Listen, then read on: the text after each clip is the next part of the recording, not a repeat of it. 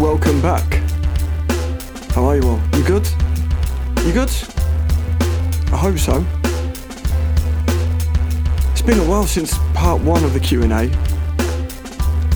And to be fair to myself, I did start to record a part two. And I thought, you know what would be really nice?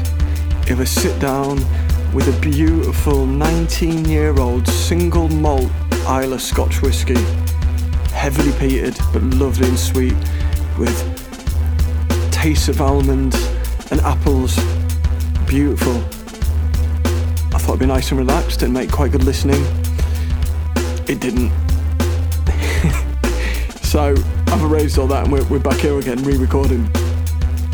So just before I do that, before I get into the questions, I just want to ask everyone a huge favour. As you know, on the 15th of August, next month, in a couple of weeks' time, I am staying with the Black Monk of Pontefract on my own all night, known as the world's most violent poltergeist. And I'm doing this to raise money for IDAS, a domestic abuse charity. So if you could go to justgiving.com/30 East Drive and just share that link on your social media. Even if you can't donate, or even if you donate 50p, whatever you can afford is great. But if you can't even do that, I understand it's a cost of living crisis. Not everyone's got money. But please share it on your socials with your cat, a pigeon that's going past, anyone. Just share it. Get it out there. On my TikTok, which I'll put the link to as well, I've done a couple of videos to promote it. Some people are visual, and maybe if they see my ugly face, it'll scare them into donating. Who knows? But it'd be really, you know, it's an analogy. I'm doing it because I'm going in with this big, horrible kind of negative force, and I'm locked in, and it's something that you could potentially feel powerless against. But I'm not powerless. We aren't powerless, and that's kind of the point as well. There are people that have messaged me from all over the world. I've been really flattered, and it's so lovely to get your messages of support, who have left domestic abuse situations. And, you know, I keep saying to everyone, you're the brave people, not me for doing this. I leave in the morning, but you got out of that situation after years sometimes of abuse. There are those that are still in that situation now, that it might inspire them, who knows. And also, there are perpetrators of abuse. And IDAS also works with them, because abusers have normally been through certain issues within their own life which makes them how they are. And because of that, you can unwire that and get help. And respect to those people that do go and do that. You know, I've got to take my hat off to them as well. But this is for all those victims of abuse. You know, you're the strong, amazing people. It's a pandemic at the moment of abuse. It's just rising. The cost of living crisis is amplifying this issue in our society, and this amazing charity does so much. So please just share that link and get it out there, and let's try and raise some money. I've also got to, although it's like over £300 now, which isn't that much really, £200 out of that has to go onto the cost of hiring the room. I put £100 of my own money first, but to hire the house, you have to pay for the night. So that has got to come out of it. So it's only just leaving just over £100. Thank you to everyone that has donated, and I deeply appreciate it. So I've got some news and stuff, which is quite funny, but I'll leave that till the questions. Obviously, I know what a lot of the questions are. And then I've got some anonymous questions at the end, which I'm going to go through. Goodness knows what they're going to be like, but let's just get on with it and drop the Q&A. Thank you so much for tuning in and listening.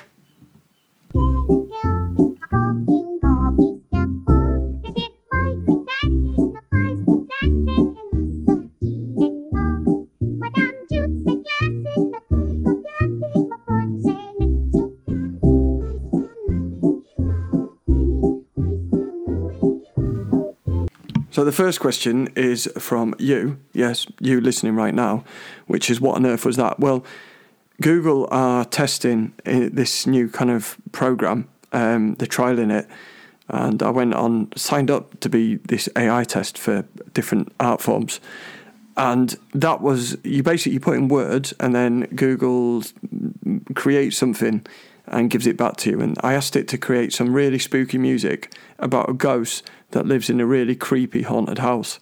And that's what it came back with. No, me neither. A lot of musicians are really worried about this kind of idea of AI creating music, but I don't think we have anything to worry about yet, if that's the biggest tech company in the world and that's how advanced it is. Plus, music has to have soul, doesn't it? And can AI have soul? I mean, that's a massive question that no one's asked, so I'm not going to answer it. But it'd just be like Jacob Rees-Mogg making music. Just be this empty void of darkness. Maybe, no, AI would be better than that. So the first question is from Lisa U6941. Are you one of the nine?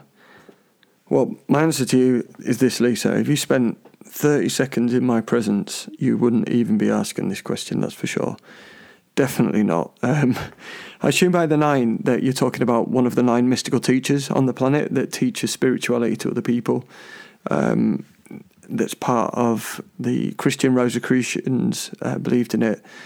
The Jewish Kabbalah has this idea and understanding. And what's really interesting is it's in different cultures as well.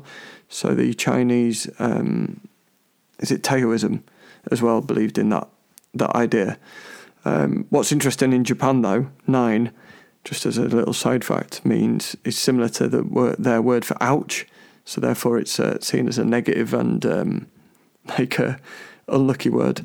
But yeah, it's this strange kind of mystical thing in a lot of pagan ideas as well. Nine has this idea, but it's just interesting. Before, you know, cultures were working together amongst each other, they had this idea of nine teachers, but I couldn't even think who those people are. Like in modern times, is there anyone that is so good and pure that they've become well known for their teachings? Yeah, it'd be hard to find any, wouldn't it? Maybe they've been destroyed, which is why society is collapsing. But at the same time, that's a myth as well, because actually we're in the safest, least crime-ridden times in any part of history as far as we know. So maybe the nine are no longer needed. Who knows? But they're definitely not me. Honestly, if you met me, you wouldn't even consider that. I'm an absolute idiot, to be honest. I just mumble on and people listen. That's about as far as it goes. But thank you. So this question is from Emma Jane 160676. Are angels real? I'm going to do a bit of a cop-out again, Emma, and say it depends how you define angels, doesn't it? So if you see an angel as the biblical idea of an angel or the original kind of idea of an angel, angel, I think, means messenger. So messenger from heaven is what the name comes from. So it's in pre-Abrahamic religion times, angels were those that brought messages from the planets to help the seasons change and things like that. So people used to believe in them. There were messages that would cause seasons to change and the tides to move and all those type of things. The things that they saw changing throughout the year, they would see that as an angelic kind of message. And whether that is nature itself, that, you know, you define it in the science of nature as an angelic message to each other, there's that potential. The Abrahamic religions obviously see angels as direct kind of heavenly order beings. But if you believe that, do you also have to believe in the fallen angels, you know, demonic entities as well? That's a difficult place to go to sometimes in that kind of idea and belief. But then you've also got guardian angels, haven't you? So people have had... I don't know if any of you heard Jim Harold's Campfire. It's an amazing show where people ring and leave their stories. And on there, many a time, you know, people have spoken about kind of angelic visions where someone's interacted them and supported them. So a couple that stick in my mind, there was a woman said she was running into the room and she fell forward and would have gone headfirst through a glass table, but some hands physically pushed her upright. And there was no one there. But also there are... another woman was driving on the motorway or freeway for our American listeners, and someone was shouting, "Move over." and she thought it was a radio and didn't really pay attention. And then it said, move over lane. And she was like looking around, wondering if she's going mad. And in the end, it screamed, went, move over now. And she moved over into the lane. Just as she did, something fell off a lorry, went bouncing on the road and would have hit a car and killed her had she not done so. I've also seen documentaries of people that have had, one, again, that sticks in my mind was someone, crashed off a bridge into a river and they couldn't get out of the car. And this figure dressed in white came, opened the door, undid the seatbelt and got them out. And they turned around to say thank you and they'd gone. But you could see every distance and there was no one there. So, there's those type of angelic beings as well. But then your guardian angels, but then, again, from, especially in Asian religions, we look at guardian angels in terms of relatives of ours that are still with us. So, our ancestors are seen as angelic beings in guiding us in our life, and we are meant to look out for messages or feel what's there. Do I believe they're real? It really depends on how we define that. I do believe we get messages in the universe all the time. And if angels are a messenger, then that's... In fact, I was talking to my friend Tash today about an example of this. Candy and I last year were walking along the road and I just got a real urge that we need to go, that something bad was going to happen. And she, knowing what I'm like, and it's not something I normally do, but, when you get a sense, you do go with it, don't you? So we moved and we got out of there and on that road and that space, there was a car crash not long after. Was that an angelic message telling me to get out of there? Potentially, so it depends how you view that. A message from the universe that is beneficial, I guess, is in by the very nature of the etymology of the word is angelic, I guess. So in that sense, I definitely believe in it because I've experienced it firsthand. I also do believe in the ancestral guardian angels. A couple of years ago, I was dealing with something really difficult, and I remember I was crying one day, and I called out to my granddad, and was like speaking to him ancestrally and saying, "Please give me guidance, please give me help." And the room lit up. It wasn't in the shape of a person, but it was around that height, and it was just a light. Like, when I say light, I don't mean like a torchlight. I mean, it was just like this glowing figure, but not in the shape of a person, but around the same height as a block, kind of just moving about my room. And, and maybe it was the stress that I was under that made me see that. But for me, feeling, I'm not someone that hallucinates, even when I've had a drink or, I did feel that I did see that. I even took a photo, but I think it was on my old phone, which got stolen, sadly. But there was definitely a glowing light on the picture. So I do believe in certain angelic beings, whether it's messages or that our ancestors can be called upon, and whether our ancestors are in ourselves anyway is another discussion, isn't it? Probably another question. So that was a total cop-out of an answer, but it is an answer nonetheless. But thank you so much for your question. This next question comes from my brother, Oliver. So Oliver Copper, who's just put an EP out. So go and check that out on Spotify, Apple Music and everywhere else you get your music from. I'll put a link in the bio for that as well. He asked, do I think that crop circles are real or fake? It depends on the crop circle. Some of them are definitely fake and man-made. In fact, there was a group of blokes who admitted that they used to meet down the pub, come up with ideas and then go and execute them. However, there are some real differences between that and the other type of crop circles. The genuine type, when I say genuine type, the type that are unexplained, let's put it that way, the actual crop itself is woven, like braided together. And there was one example where a mist kind of came over the field, which apparently is a common theme, where there was CCTV. And when the mist lifted, an hour or so later, there was this elaborate crop circle there. And one physicist worked out that it would take,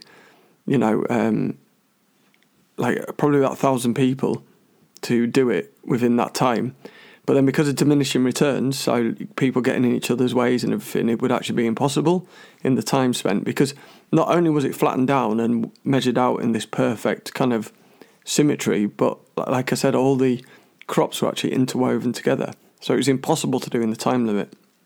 Now, what's also interesting about this is the some of the other effects within these crop circles themselves. So people report things like going in and suddenly feeling sick, or recording high levels of electromagnetic frequencies. So there's nothing outside the circles. They go into the design and suddenly the electromagnetic frequencies are through the roof. Things like mobile phones working outside of the circle and going in the crop circles, and they just don't work at all. Really interesting phenomena. If you are wanting to know a bit more about this, then Astonishing Legends do an amazing one on that. Definitely worth checking out and listening to. It's fascinating. So what, I guess if I believe then there are these unexplained phenomena, then I've got to try and give you an answer. There's no evidence that it's aliens, although lights and everything are often seen around them. But is this, sort of to do with the air pressures and electromagnetic frequencies that could be creating the light? Equally, it could be some sort of fungus underground. I'm going to give that one as an explanation.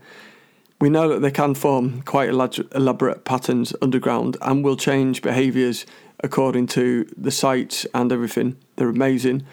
Maybe this is a fungal type of thing in the soil that then interacts with the plants, which makes them weave together. Who knows? I mean, there is no rational explanation to science as we know it at the moment, so that idea is as good as any. Don't see why people automatically assume it's aliens. There's no evidence to actually say that, other than it's a nice pattern. What is it? I don't know, but they definitely do occur, and fascinating. But I don't. Yeah, so the answer is yes. I think they are real. What they are, I don't know what they are or what causes them. So the next two make me feel a little awkward. Don't do well with compliments, but I'll answer them together. This one's from Sandra, and she says, "What is it about your voice that makes me want to listen to it all day?" I would say that people that know me would find you nuts. Most of the time, people tell me to shut up after a while. So, maybe you're my dream lady. Who knows? But this is why I do podcasts and lectures, because no one can tell me to shut up. I just carry on waffling on. So the next one's from user 9478662278815. Copper, you are kind, funny, intelligent, and one of the most beautiful people I've met. Are you dating again? I think before I get overexcited, I need to be clear that this person's probably only met Fred West and Kim Jong-un before they met me. So the pool is quite small. So maybe I open that up and meet more people. Thank you. It's a very sweet compliment. So as part of my news, I went on a dating show. I went on First Dates on Channel 4, and it was an absolute disaster. I'm not going to tell you exactly what happened because it'll ruin it, but you definitely have to watch it. It'll be on after Christmas, and it does have elements of the paranormal on it, and it didn't go well. Let's put it that way. It didn't go well. But, in terms of like Fortean and paranormal, is there anything more paranormal than love and finding like a match? There's no logical, rational explanation for it. Scientists have tried, even using pheromones, interests, and all these different personality traits of what a person's into, what they don't like, blah, blah, blah, to set them up with their ideal partner, and it still doesn't work.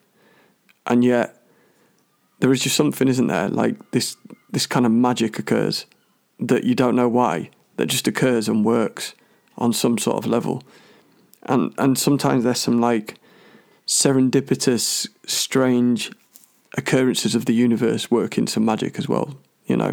Putting people together at a certain point in time, like they might have been in that same circle for years and years and years, and never actually spoke to each other. And then one day, when the moment's right for both of them, the universe makes something happen, or yeah, it's just bizarre how it works and happens. And my dating, so I'm not really into dating. I just want, you know, let stuff happen. I'm at the moment, I'm just finding me again. And I think I mentioned on the last one, I'm in that place of real comfortable transition at the moment where I feel happy where I am, and enjoying time on my own, and feel happy to leave things in the past and move forward. And then if someone comes my way, we'll explore that. But otherwise, we'll just keep on hunting for dead witches in caves. If anyone's seen some of my latest TikToks, that was fun. But yeah, that's where I am. But yeah, thank you for the lovely compliment. So my next question is from Janice. First of all, Janice, thank you so much for your lovely, kind messages. They really meant a lot. I really appreciate it. And yeah, so your question is, why are closets sometimes so freaking freaky? We have experiences in a 100-year-old home frequently and are mostly used to them. The hallway seems to be particular conduit, but I will not open a certain bedroom closet door after dark unless it's absolutely necessary. The last time I did, I heard an impatient huff of breath and felt as though I invaded someone's space. I quickly mumbled an apology, shut the door without getting what I intended, and left the entire room rather rapidly, as I definitely felt like I've been intrusive. This has been discussed on other podcasts, most frequently Astonishing Legends, but no theory explanation is given.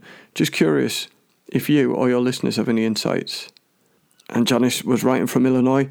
I have been to Illinois, but only just to the airport once, and that was it. Definitely need to go there one day. This is a really interesting question, and yeah, we call them wardrobes on this side of the pond, and it's the same, but why and where does it come from? I guess in some aspects, the wardrobe or the closet is almost a liminal space. With the other areas in the house, you either transition by moving through them or you exist within them by spending time there. But the wardrobe is a space within your space that you don't do that. It's got a separate kind of purpose, isn't it? You don't transition, unless you're going to Narnia, through a wardrobe into anywhere else or a closet anywhere else. And you also don't spend a lot of time there. You don't live within that space. It's almost like a separate space within your space that is therefore then different to the concept of the rest of the house, if that makes sense. So within that meaning and context, it's a place for storing things. And if anywhere was going to hide, even subconsciously, you would potentially think of it in that space, wouldn't you? So maybe that's why and what it is. But then you have to ask, is there some sort of things that then do spend time there because of that? Or does our thoughts and feelings then become a reality due to a separate consciousness interacting with our consciousness and our views of that? So I guess as well, there's the whole thing of, you know, in terms of your childhood, I think where a lot of this comes from, if we're looking at it psychologically, your bedroom door, if your door creaks open or something, you would think you'd probably be able to talk that away by it being wind, air pressure, your parents checking on you and things like that. But if your wardrobe door, closet door does it, then you're almost, there's no explanation. So therefore your mind may play on it a bit more. But it is interesting, isn't it? That's my explanation for it anyway, as to why they tend to be more haunted. They're also dark, aren't they? They're also places like, again, that most of the house, if you're in that space, there's light. You're either during the day or you put a light on while you're within that space. But with a closet, it's in darkness even during the day. Because again, it's a space within a space. There's no windows normally. It's a dark space, and also the you don't often turn the light on unless you're going in. So again, it's often bathed in darkness. So again, subconsciously, your views of it is a dark place, a creepy place. So, like I say, whether that is actually that why certain things like that space, or whether your consciousness interacts with the perception of there being something in that tull percent then creates it, who knows? But that's my view. But yeah, if any listeners do have any other ideas for Janice, please let me know and I'll read them out. Drop us an email. Great question. This next one's from Ian, who asks, has anyone ever put the willies up you? Now, for our listeners overseas, this is an English expression which means someone made you feel uncomfortable or spooky. But also, a willy is a slang term for penis, so it does have a double meaning, which is what Ian's getting here. People have definitely creeped me out, Ian. Yeah. Equal to that one is from Mark. Would you rather get caught by the ghosties or by the ghoulies? And again, for foreign listeners, ghoulies is a nickname for the male genitalia. Definitely rather get caught by the ghosties. Ghosties? Ghosties? Maybe that's ghosts, geese, who knows? They did become a bit of a theme. So Sophia asked and then answered her own question, why did the ghosts go into the bar for the booze? I mean, yeah. So the next question comes from the lovely Daniel. I know Daniel lives in a haunted house himself, and we're going to have to meet up one day and talk about that. How old are you when you had your first encounter with a ghost or anything supernatural? I think I spoke about that on the last show, so if you go and listen back to that on the first Q&A one, I won't go back into it again because people will be bored. Are you scared of ghosts is the next question he asked. Well, again, it depends how you define ghosts. I think if I saw anything residual, I get quite excited. It's not scary, they can't interact or anything like that. It's just something like a film playing in the room or outside or wherever you see it, which is fascinating. Am I scared of the poltergeist stuff? Again, it's a bit of a question that would be like asking, are you scared of people? You know, on the whole, no. But that doesn't mean that you're not going to come across a person that just gives you the creeps or makes you feel uncomfortable in some certain way. And I think a lot of the paranormal activity is like that. It's got these certain personality traits, whereas, you know, some are quite playful on the whole, and they're quite a pleasure to witness and be around, where others, you just walk in a house and instantly get a feeling of negativity and darkness. And I honestly don't know. I've been asking myself, I'm doing this thing with the Black Monk, What will I do if, say, he apparates in front of me or does something really horrific? And I've said I'm going to stay in locked in all night on my own. You know, how am I going to respond to that? And I am asking myself in that moment. On the whole, my team will tell you that often I'll be the one to go and walk towards something that's occurring with no fear, because I just find it interesting and fascinating and want to try and understand it and come up with hypotheses for the explanation of their reality, of whatever they are. But yeah, if I was against something really negative, which I have been, I guess, then I think I would be scared. You know, I wouldn't find that the same as those that are more of the kind of fun trickster side of things. So yeah, really good question. Which famous historical person would you want to spend the day with? Well, Daniel, I think that would be Emma Goldman, who was like a political activist and a really fascinating person and came up with these amazing quotes. I think she was born in something like 1885. She was a Jewish feminist anarchist, and it'd be just fascinating to talk to her, I think. I'd love to spend a day with her and pick her brains. This next one comes from Tasha. My daughter would like to know if you believe in poltergeists and how they have the ability to move physical things, objects. So first of all, massive shout out to Tasha's daughter. Hope you're well and thank you for your question. Brilliant question. Definitely believe in poltergeists. I think what causes the activity is up for debate. I have, you know, been in places where we've seen things move. I grew up in a house with poltergeist activity frequently. There's poltergeist activity in this house, and it's something that's the thing we get called most in with Yorkshire Coast Paranormal. Is if there's, you know, issues in terms of poltergeist activity in the home, of what they want resolving, more than apparitions or anything like that. Over the years, that's been the most common factor, and it can be really scary, although I find it hugely entertaining. We've even seen things on command. So, you know, one time we asked them to move an object, and it moved with such force, it was a ball off the floor, like directly on the floor, nothing touching it, up to the ceiling so hard it knocked the ceiling tile off. This had multiple witnesses. Another time, probably the most extraordinary, was a bunk bed, and we put someone on top of the bed, and we said, could you move the bed? And the legs lifted, and it did move maybe an inch or so. Now the strength to move that is quite incredible. So, but the whole, you know, what causes it, I think, is the biggest debate. You can only hypothesise at the moment. I don't think there's any test to prove it.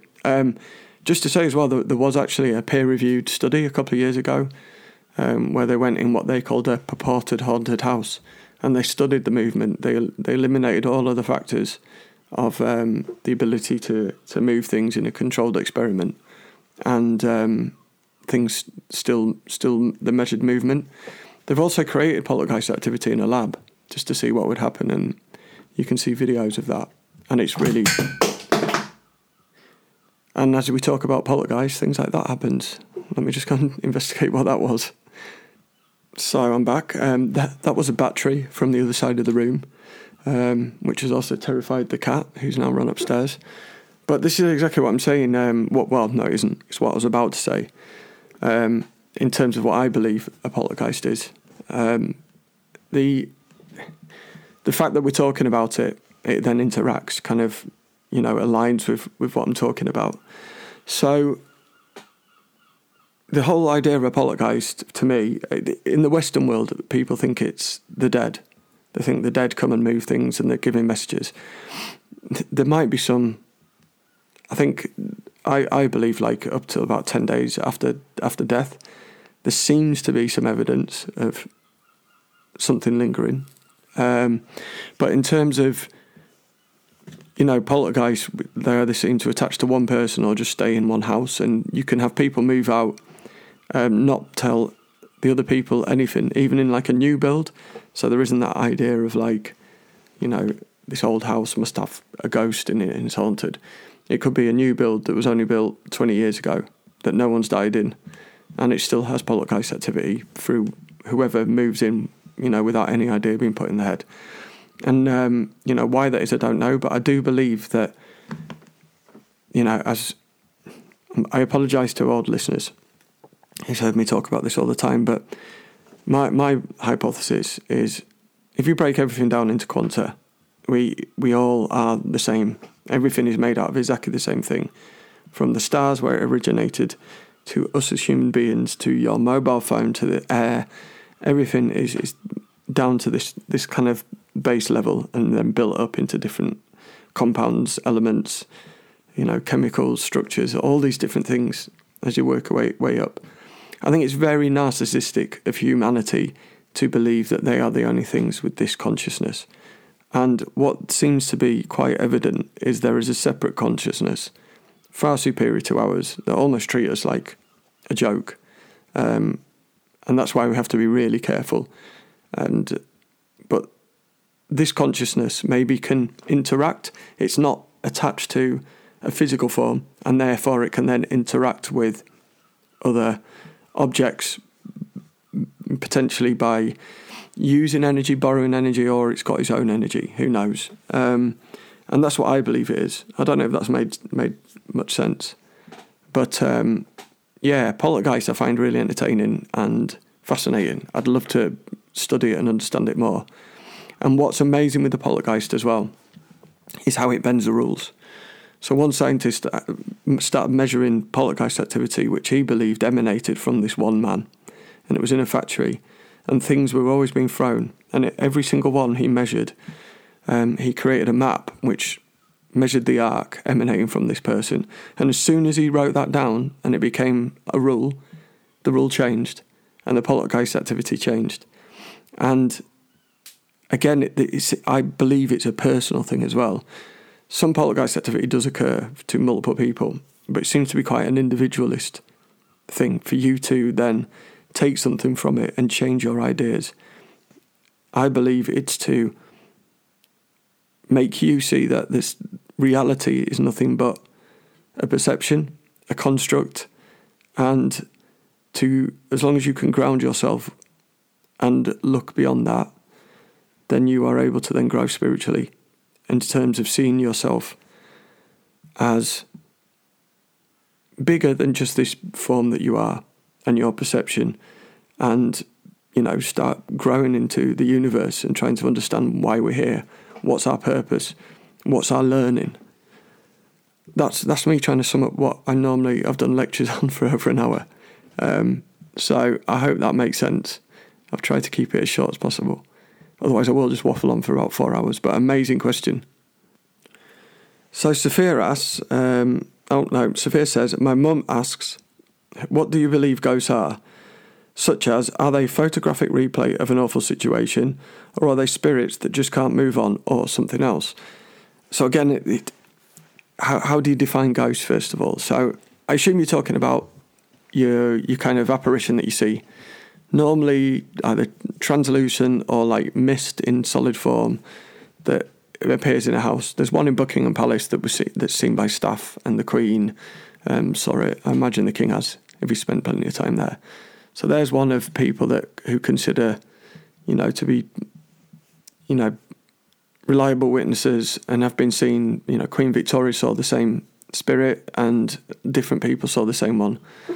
My favourite one that I always use as an example is the lady of Gainsborough Old Hall, and Gainsborough is kind of in between Lincoln and Scunthorpe, and basically, again, it's seen for centuries, is this lady in a Tudor dress. And she just appears, walks down the hallway, corridor, and then turns right, and she used to walk through the wall. This happened so much so that they actually knocked a hole where she walked through the wall and found an old Tudor doorway.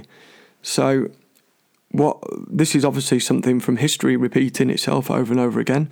Doesn't necessarily have to be a big event, a tragic event. It could sometimes just be an event that's just replaying. I think Anne Boleyn is constantly seen walking to be beheaded, isn't she, at the Towers of London. That's another really famous one. And I think something you really have to consider is English heritage don't knock holes in wall on a whim. These were 100 years old walls that they're there to preserve and protect. But they decided to look to see if something was older because of this residual ghost, which is what I call a ghost, is these residual kind of figures that appear throughout history and time.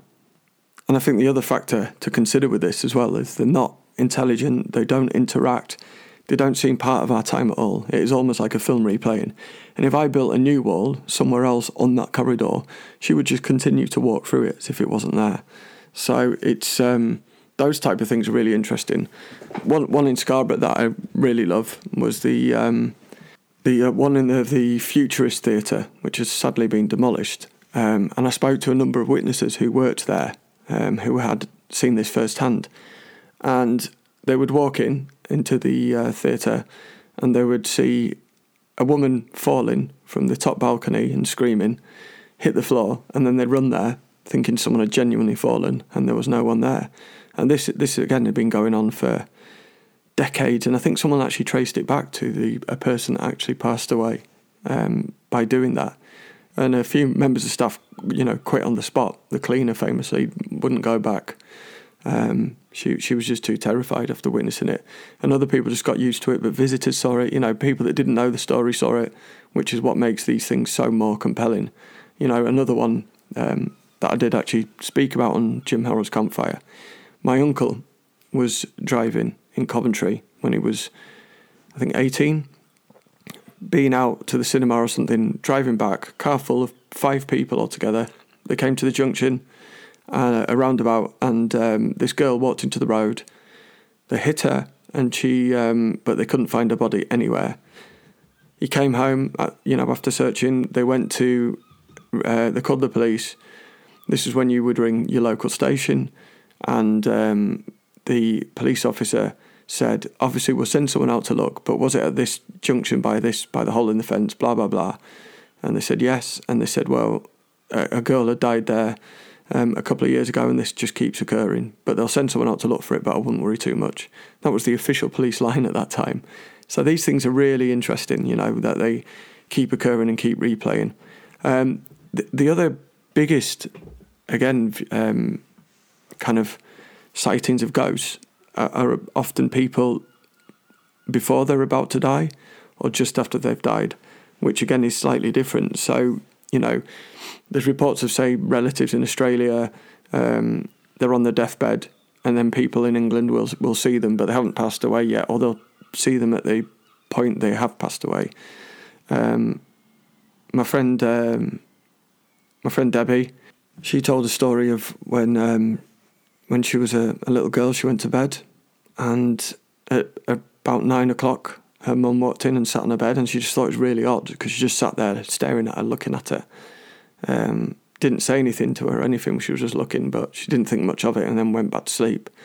And in the morning, she found out her mum had died about 8:30, so this was just after. And in, you know, my own story of this was after my brother passed away.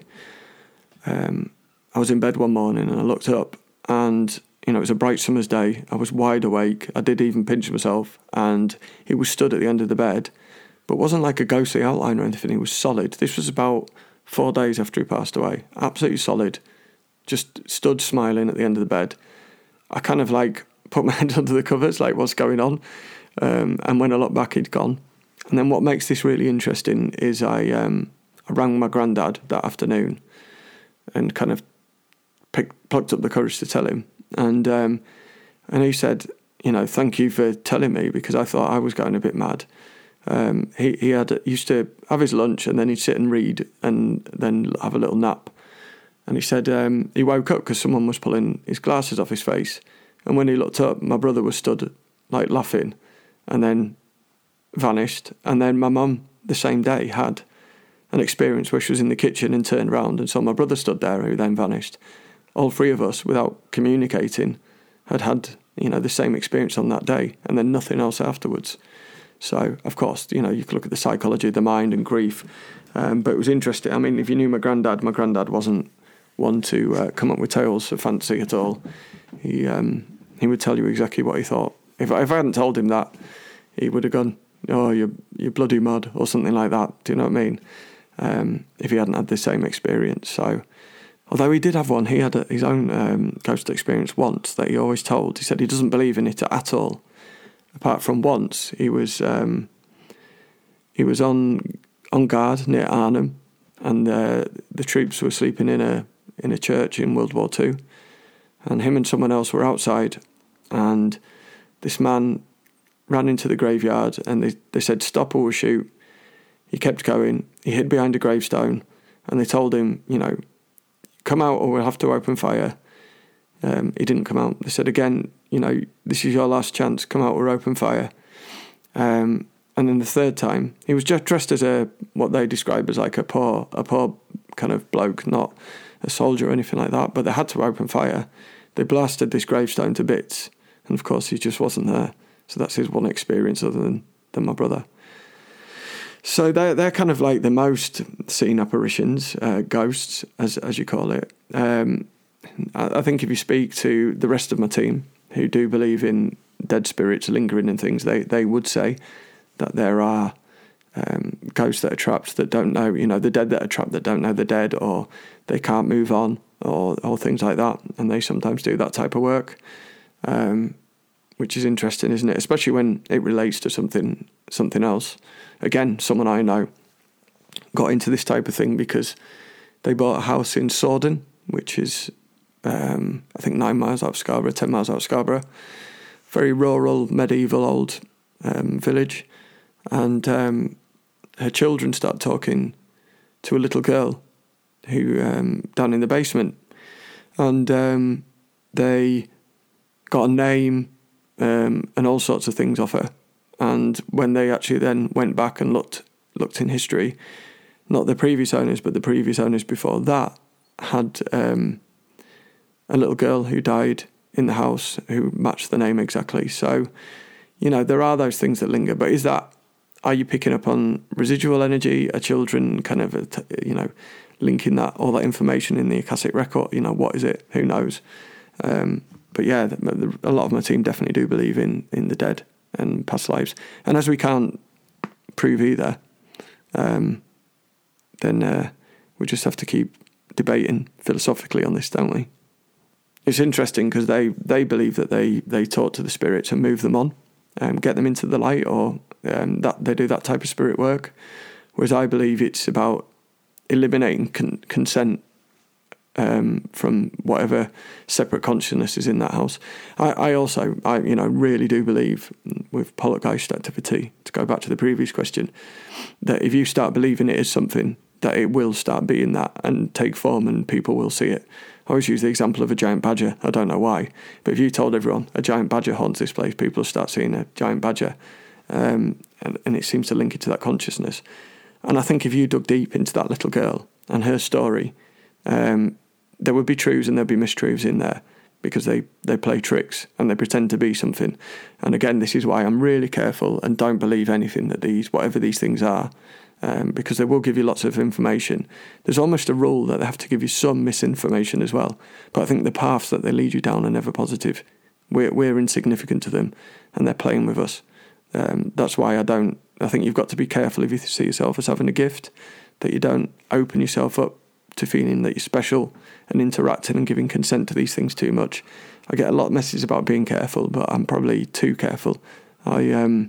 I really try and disattach myself, although I interact with these things and I investigate it. I'm very closed off. I don't think I'm particularly special whatsoever, or I don't believe I have a gift. I believe I've got ADHD, which comes with, you know, as most neurodiversity, extra sensory perceptions quite a lot of the time. My sense of smell, taste, hearing is heightened, and maybe other, you know, again, some of you might have heard the interview I did in the States about neurodiversity and the paranormal, and my hypothesis, especially with the mediums that I know, that I do think have some gift of whatever that is, how they get that information. I think that most of them are autistic, and I think there's children have this perception, then lose it in adolescence, but sometimes the autistic brain maintains it. And we've got sensory processing disorder, which can be positive and can be negative, but within that, you know, there's certain sounds I can be sat there literally in pain and put my hands on my ears, and everyone else is sat there just taking in absolutely fine, not even noticing it. So, you know, our senses are attuned to a different frequency, let's put it that way, and maybe that's why we see and hear some things. That doesn't mean I'm special needs maybe, but it's just that we, you know, have different abilities. You know, like some people can, I don't know, lift something way heavier than the body should allow them, just because of their different structure, compared to their, you know, muscle mass, for example. I think some people are just tuned into sensory processing slightly differently. Probably offended loads of people now who tell people they've got a gift and everything, haven't they? I suppose it's how you see it. If you see your ability as a gift, then it is. But I'm just very wary about considering yourself special, because if you're special, you get chosen. And as I say, if you read Hungry Ghosts by John Fisher, then you'll see the journey that these things kind of take you on. I know Pamela, who I had on the show, will say that's because they were interacting with lower frequency and lower energy beings. And she believes that there are higher frequency beings who are positive and maybe more angelic. So there's a different take on it as well. I'm just giving you my views and theories. And as I say, you can take them and consider it for yourself, or completely think they're nonsense. They're only hypotheses, and I'm happily listen to other people's take on things as well. This next question is from Pumpkin Cat.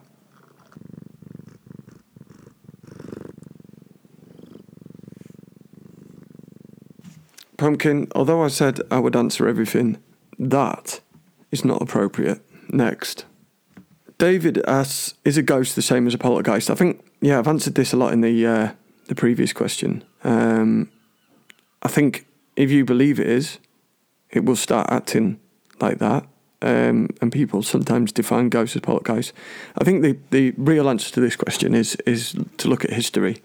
So poltergeist activity is attributed to different entities throughout history.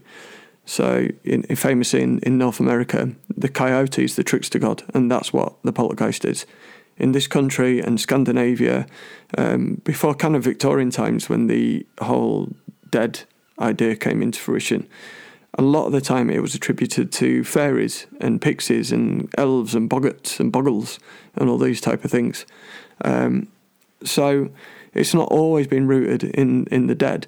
There's sometimes short-term poltergeist activity has been attributed to the dead. So sometimes people have thought that a relative was trying to give a message or make themselves known by moving things. But it's quite a recent and very Western idea that the poltergeist is, the dead. In Japan, it can be raccoons and foxes that are causing the activity. So, yeah, I don't necessarily believe it's the same as a ghost, although some of it could be. The same with all paranormal things. The lines blur, and whenever you make a rule, it changes anyway. The next question is from Nikki, who asks, why don't we see a black people ghost? The ones I know are always white. This is a really interesting question. And first thing to say is they definitely do exist. I think we're coming from like an Anglo perspective. And I imagine if we go to an African nation, then most of the ghosts, if not all, that they see, a residual, will be black. Be interesting to find out. I think there are a number of factors why in Anglo history a lot of the ghosts and ghost stories that are told are of white people. I think it's not just white people though. There's other prejudice. I think there's a massive class bias as well. So I think most ghosts that we know and hear about are from the upper classes, are from historical people that come from a place of privilege, and their stories get to be told. Where if you because they're in manor houses and things like that. Actually, if we go to a manor house, a lot of them are haunted by... They're seen to be haunted, aren't they? A lot of manor houses. Despite maybe only two generations of family live there in great luxury and wealth. And it just seems a bit bizarre that, those are the famous ghost stories compared to, say, a council house where, maybe... generations of people have lived there in great poverty and all those negative things that come with that. But their stories don't get told and celebrated compared to the upper classes. So there's not just an ethnic kind of division in ghost stories. We have covered black ghost stories on this show. There was one I covered about a person that was locked up in a USA jail, and then they came and lynched him, and it's a museum now, and he's still seen in the cell looking out, and even there are, really sadly, there are trees in the States where lynchings occurred, and people have seen residual bodies on those trees. There's some really famous ones. So the hanging tree, I can't remember what state it's in, but that's a really famous one where this residual kind of apparitions keep occurring. So, yeah, they definitely do exist. And I think there's a bit of bias in how we celebrate that. I think the other factor as well is most residual kind of spirits are often seen as a white mist. And, if the majority of people in the country are white and they'll be viewing the mist as with bias, I guess, and recognise themselves within it. When actually they, if you look a bit more deeply at the facial features, they might not necessarily be of the kind of Caucasian ethnicity. But yeah, they really, I guess if we go to Japan, we know after the tsunami of when people kept seeing ghosts and they were all Japanese people. So there is that bias in terms of the land as to what it is. and why. And just, you know, if we think about who occupied this country, we've got, you know, if I talk about that Tudor ghost that I spoke about earlier on, obviously the amount of black people in this country at that time is very, very low.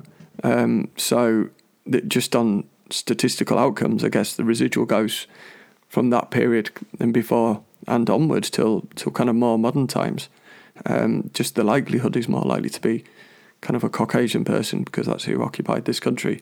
Really interesting question, though. I think it will change.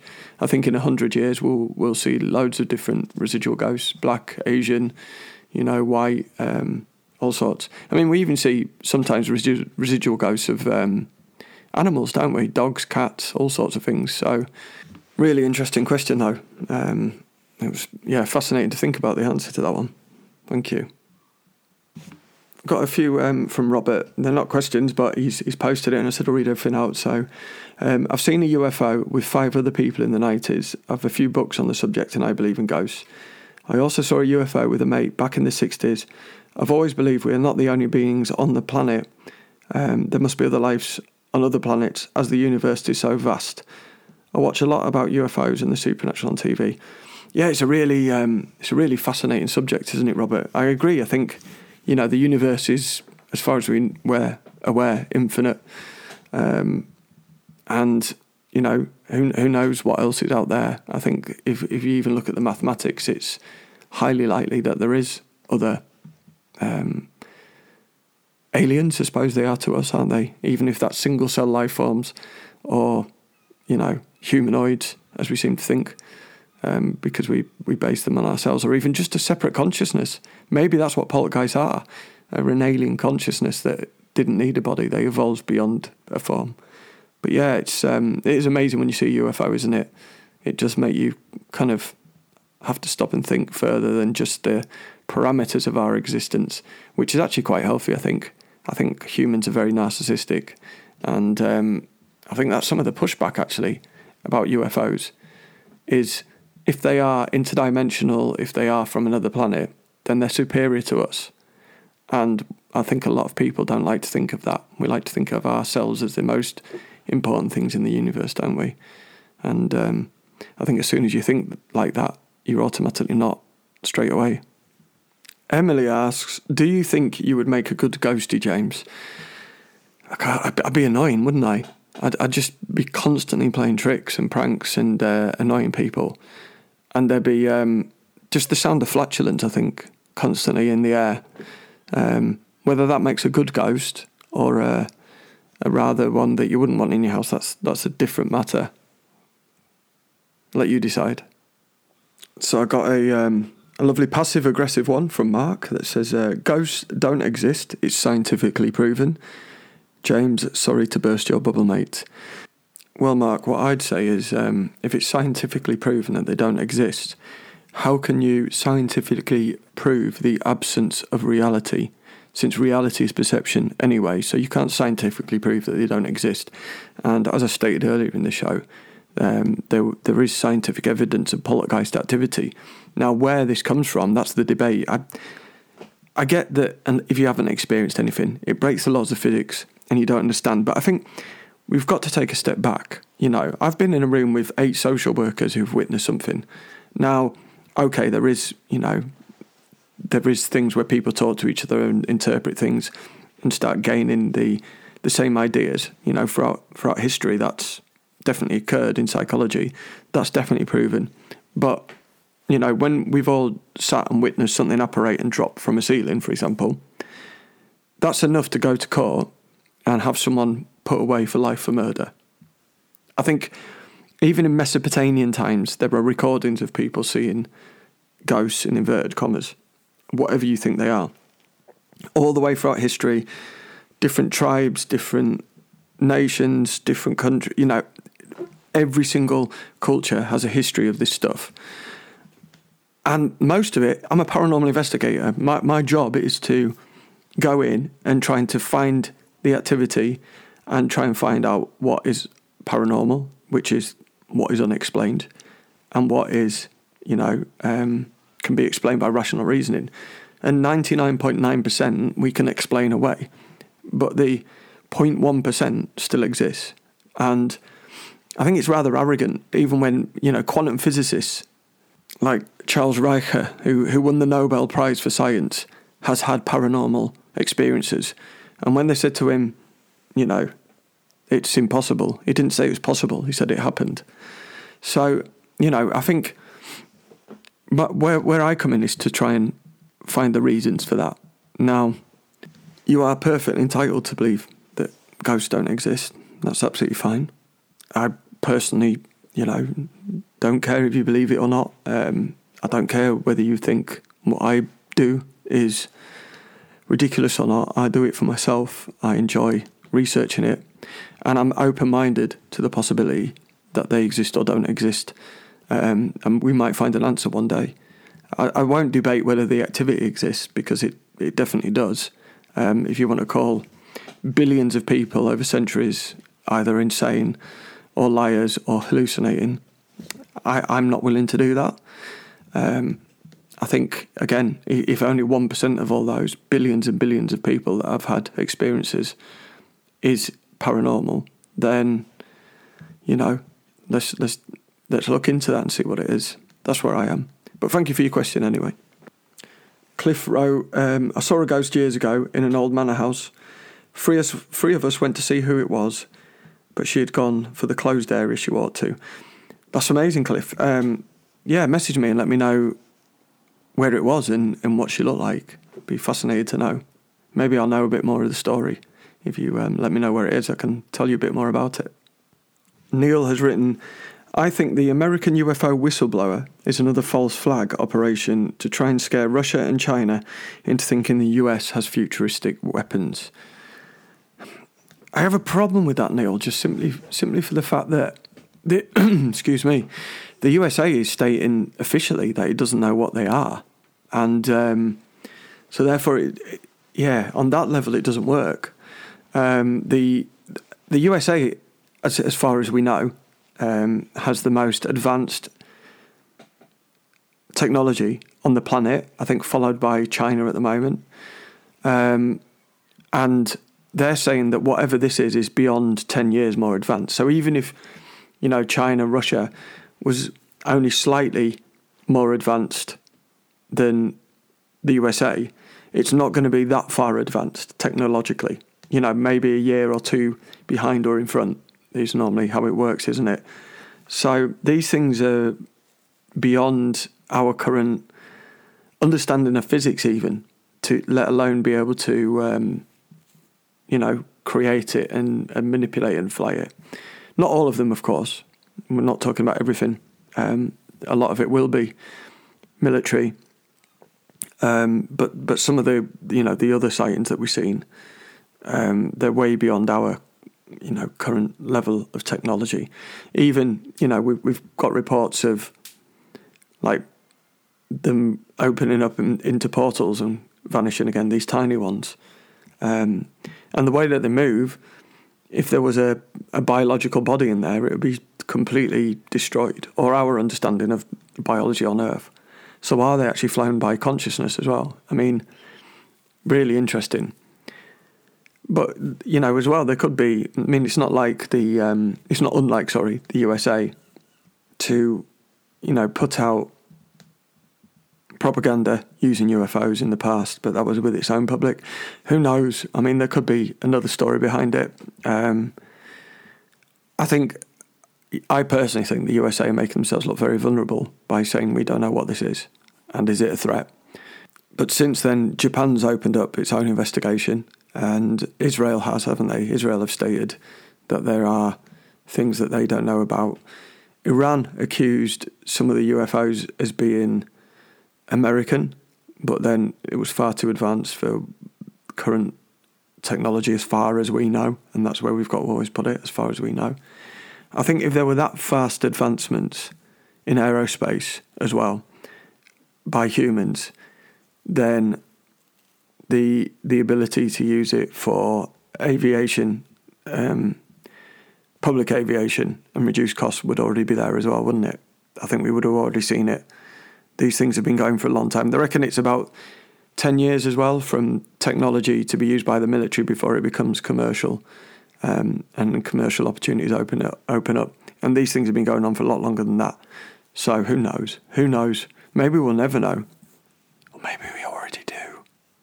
So these last questions are ones that are sent, excuse me, via an anonymous app. So I've not opened these yet, so I'm going to do it live. Let's see where we are. Here we are. How many have we got? Oh, quite a few. So, what is your favourite book? So my favourite book is actually nothing to do with Fortean, actually. It's Musashi by Aiji Yoshikawa, if I've pronounced that correctly. It's just got everything. It's a big book. It's thick, but it's got adventure, spiritualism, action, romanticism, history. It's all there. It's just a brilliant book. And although it's really thick, I couldn't put it down and read it just in a couple of weeks. Absolutely amazing book. I loved it. Someone else has put, is everything okay? I'm worried about you. Yeah, I'm fine. I'm exploring things, which is positive. Spending a lot of time on my own in nature and, just kind of like moving but meditating at the same time. But that's healthy. That's good. Someone else has just put, I miss you. Well, get in touch. Then you don't need to. A simple resolution to a problem. So there you go. So let's look at the next one. Oof, this is a controversial one. What do you think about COVID? Obviously, it depends whether you think you're talking about the conspiracies, whether you're talking about the vaccine, whether you're talking about lockdown, whether you're talking about the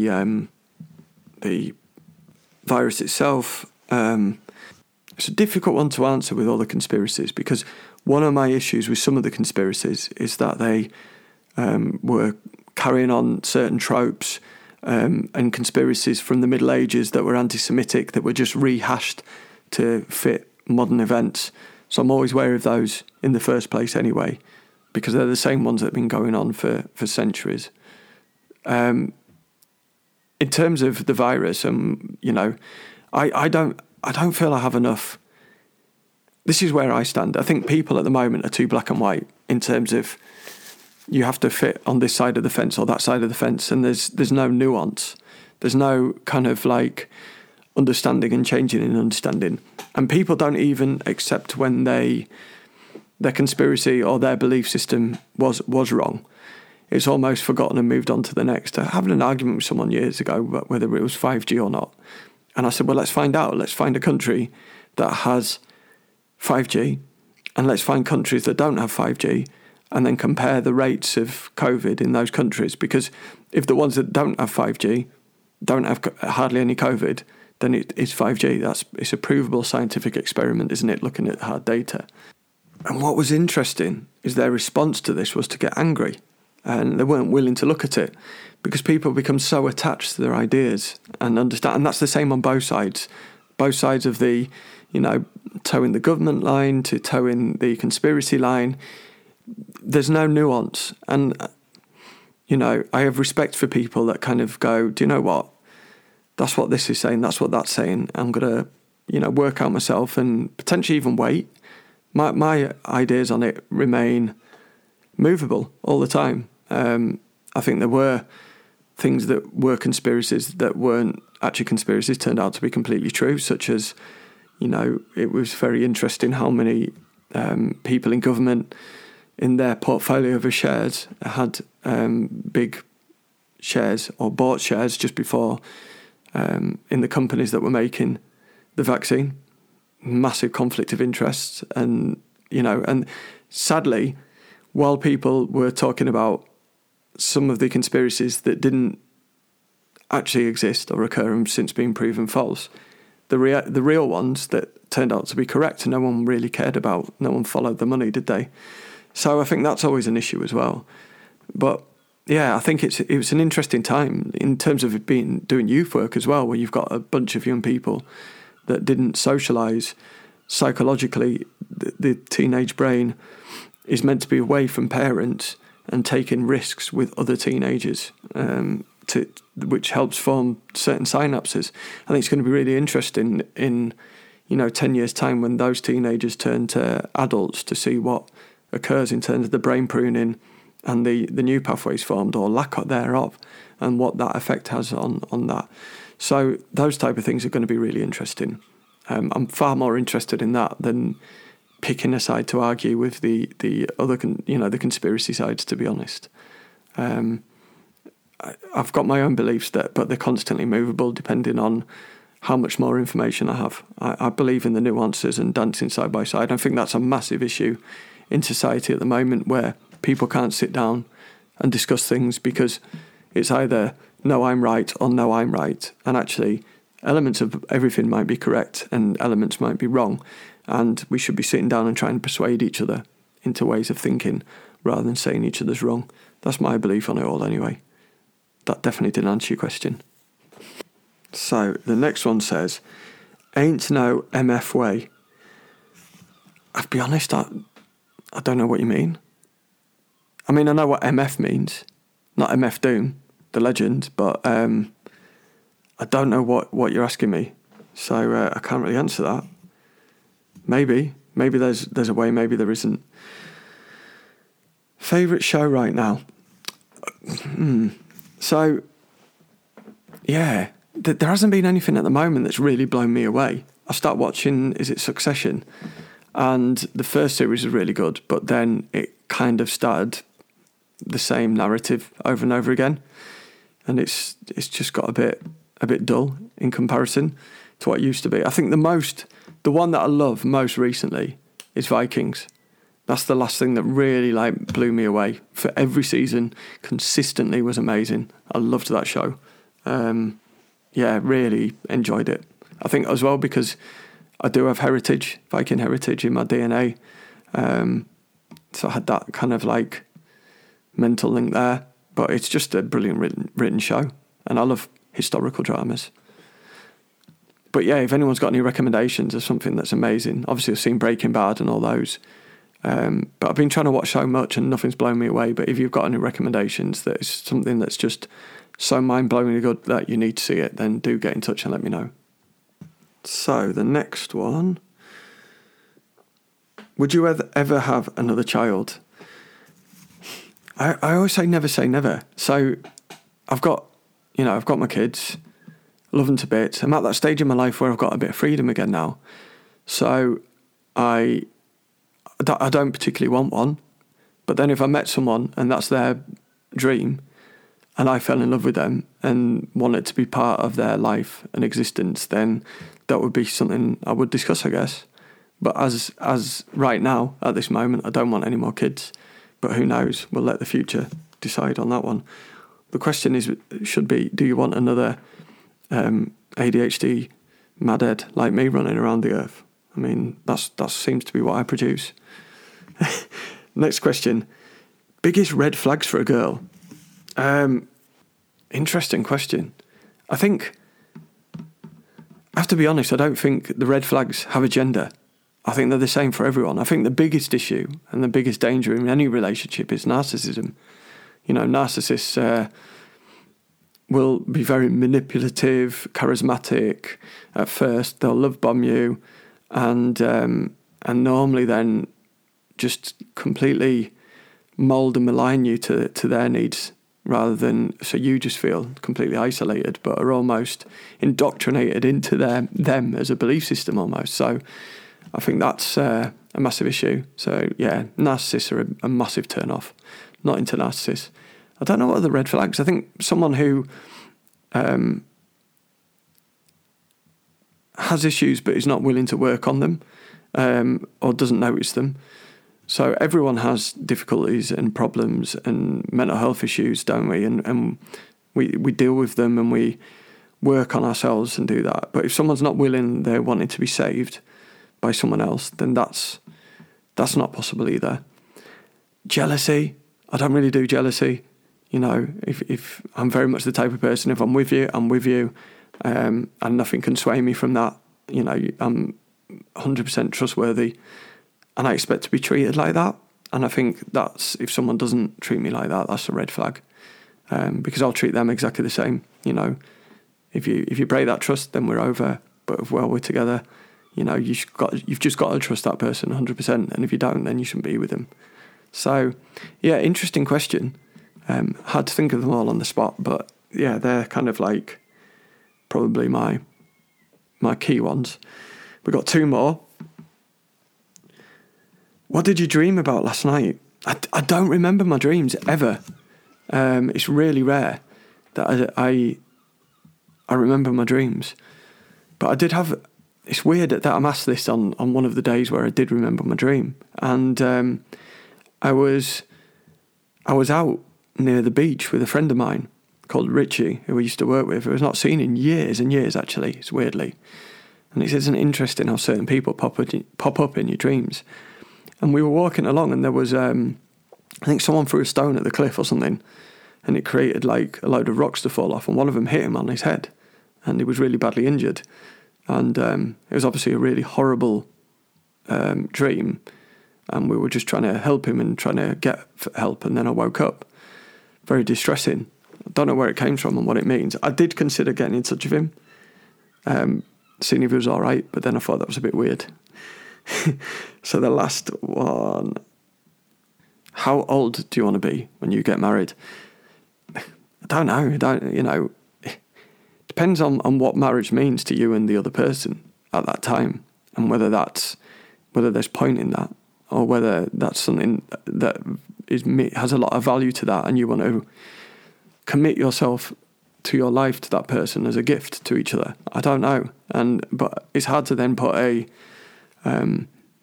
age on that. I certainly don't have any ambition to get married by a certain age again. Do you know what I mean? It's not there. It's not something that's important to me. I like life to be a bit more free and more kind of naturally evolved from that than putting certain plans at certain parts of your life that have to be achieved or not, because then you failed, haven't you, if you haven't, which is just a bizarre concept to live by. So bit similar to the child question, if it's something that's really important to my partner, then that becomes important to me, but if not, then I don't feel the need to do this thing that society says is important regardless of logic. And that is it. If you have sent me a question and I've forgotten to answer it, then do get in touch and let me know, and I apologise. I did last time, I know that, but yeah, that's all of them. I'm going to try and work on a proper show next month. I haven't had time this month. Chaos, but we will get there. And thank you so much for listening. Do get in touch. Do tune in. I'll be on TikTok on the 15th of August with the Black Monk, and live streaming. So if you want to come and watch and, keep me company throughout the night, that'd be really lovely. Just send messages so I can interact and got someone to chat to. But it should be an interesting, entertaining night regardless, and as I say, it's for a good cause. 14newspodcast@gmail.com. We're on Twitter, Facebook, Instagram, all those type of things. Thank you for everyone that sent in questions. Much love to you all, and I'm going to leave you with a poem I actually wrote about domestic abuse. For those of you that are local, I have got a residential that I get to once every month at Craft Bar, with myself, Graham Rose, Captain Ants, and a number of other people come down, and we read poetry, and we invite everyone to come down and listen or read their own, which many people do. It'd be great to see people down there if you like it, but if not, don't worry. So this is called No Anchor, and I'll leave you with that and say good night to everyone. Thank you so much for listening, and as always, much love to you all. They pluck you, oh so searching for love, like a plump berry bursting with hope, ripened with the prosperity of life's ambition, destiny a boat to search in life's ocean. Then he makes you the anchor, submerged in a cold darkness, wedged amongst silt, hard rocks and silent solitude. He has pushed you down and pushed you drown. Another criticism added upon anchor's chains links. Destiny's the boat, and he made you the anchor, laying on an ocean bed, devoid of dreams, searching for penetrating light. You may rise, only for his hands to drown you once again, a sea of loveless misery you may eternally unrest. On Destiny's boat, you should be a figurehead, the beauty beacon attached to Destiny's bow, guiding life, facing forward, carving the waves, with all who sail by, beholding your marvel, as I exalt you as a magical divine, a Venus. If Destiny is the boat, let the past be your anchor, and burden past sins and drop anchor overboard. Bathe in love's light, refreshed by sea spray. Each droplet caresses your carved features in praise, adored and unbridled with life's lust embraced.